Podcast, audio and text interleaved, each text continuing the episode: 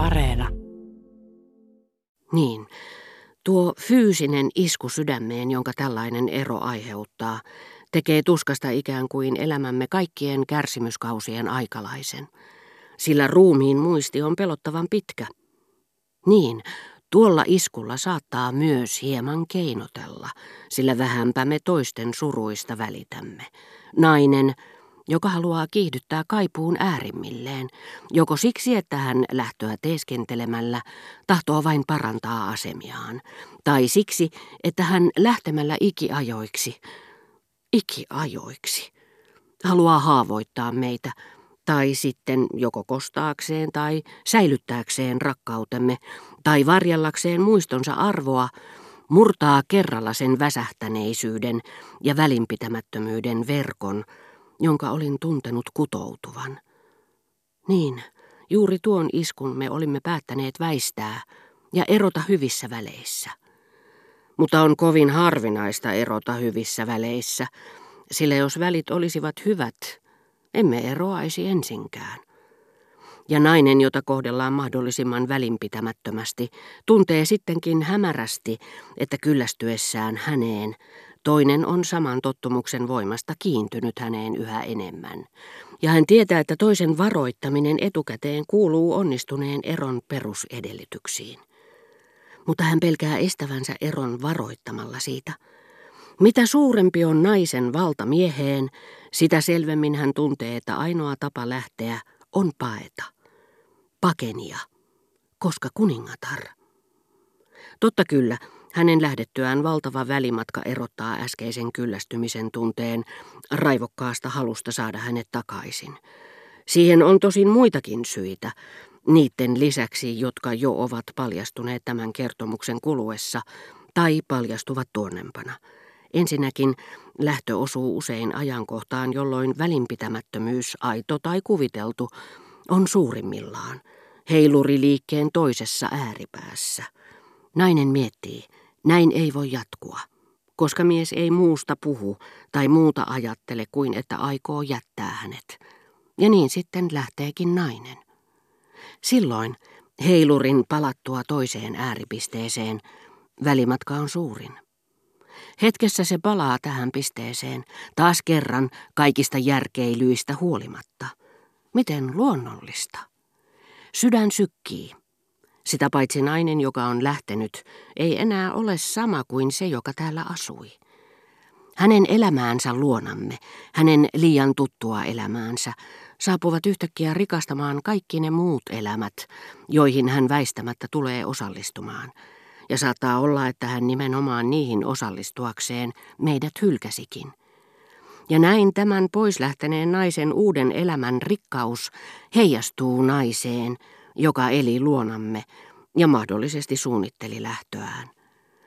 Pääteltävissämme olevaa psykologisten tekijöiden sarjaa, joka liittyy hänen elämäänsä kanssamme, liian näkyvää välinpitämättömyyttämme häntä kohtaan ja mustasukkaisuuttamme niin ikään – mistä johtuu, että useampien naisten hylkäämä mies on melkein aina hylätty samalla tavalla oman luonteensa ja aina samanlaisten ennalta arvattavien reaktioittensa takia. Kullakin on tapansa tulla petetyksi siinä, missä tapansa vilustuakin. Tätä sarjaa, josta jonkin verran tiesimmekin, vastasi ilmeisesti tapahtumasarja, josta emme tienneet mitään.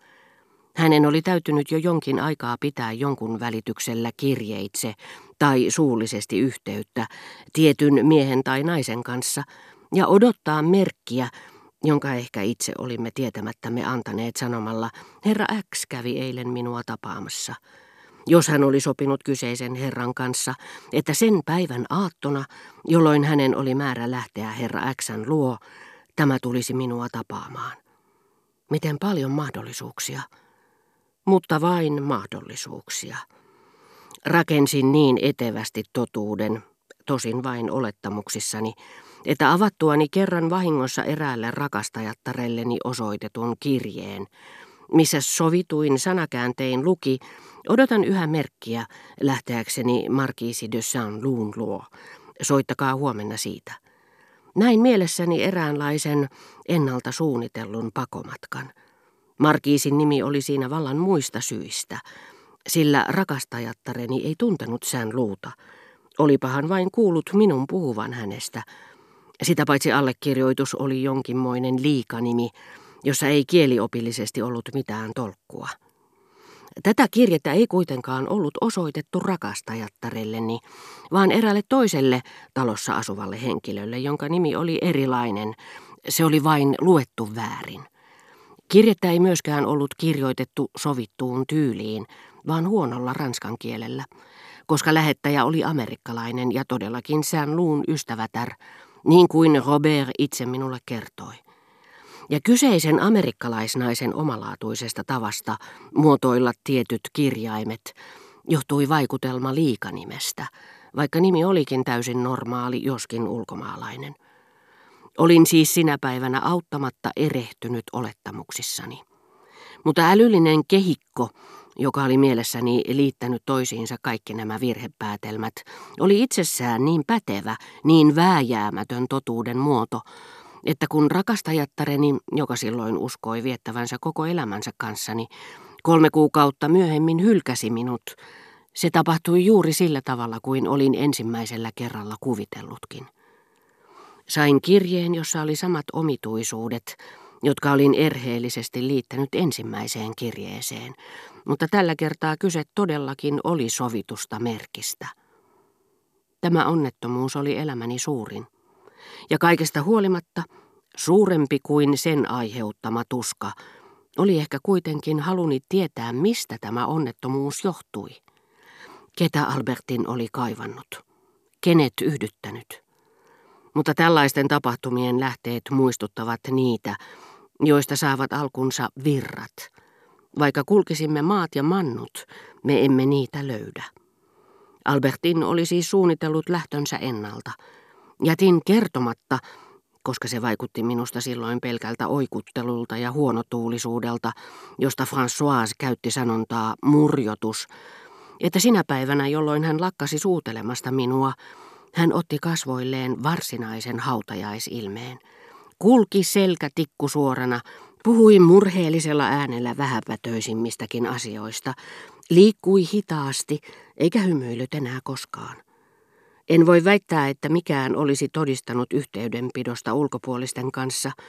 François kyllä kertoi minulle jälkeenpäin käyneensä pari päivää ennen Albertinin lähtöä tämän huoneessa, missä ei näkynyt ketään, ja verhot oli vedetty kiinni. Mutta hän oli haistanut ilmasta ja kuullut äänistä, että ikkuna oli auki. Ja hän oli kuin olikin löytänyt Albertinin parvekkeelta mutta en ymmärrä, kehen hän olisi voinut sieltä käsin olla yhteydessä. Ja avoimen ikkunan eteen vedetyillä verhoilla oli niilläkin oma selityksensä, koska hän tiesi, että minä pelkään vetoa, ja että verhot, vaikkeivät ne minua suuremmin suojelleetkaan, estivät Françoisia näkemästä käytävästä, että ikkunaluukut oli avattu niin aikaisin. Ei, en näe muuta kuin vähäpätöisen yksityiskohdan, joka todistaa vain, että lähtönsä aattona hän tiesi lähtevänsä.